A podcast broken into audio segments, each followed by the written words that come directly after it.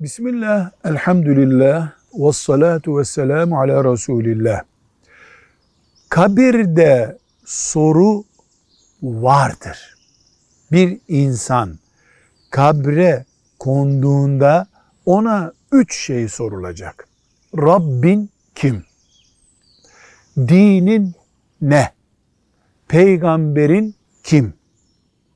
Bu üç sorunun her insana sorulacağına dair bilginin kaynağı hadisi şeriftir. Bu hadisi şeriflerde ana kitaplarımızın hemen hemen tamamında var. Neredeyse mütevatir derecesinde bir hadistir bu. Yani böyle acaba denebilecek bir hadis değildir. Bunu bu şekilde bilip iman etmemiz gerekiyor. Velhamdülillahi Rabbil Alemin.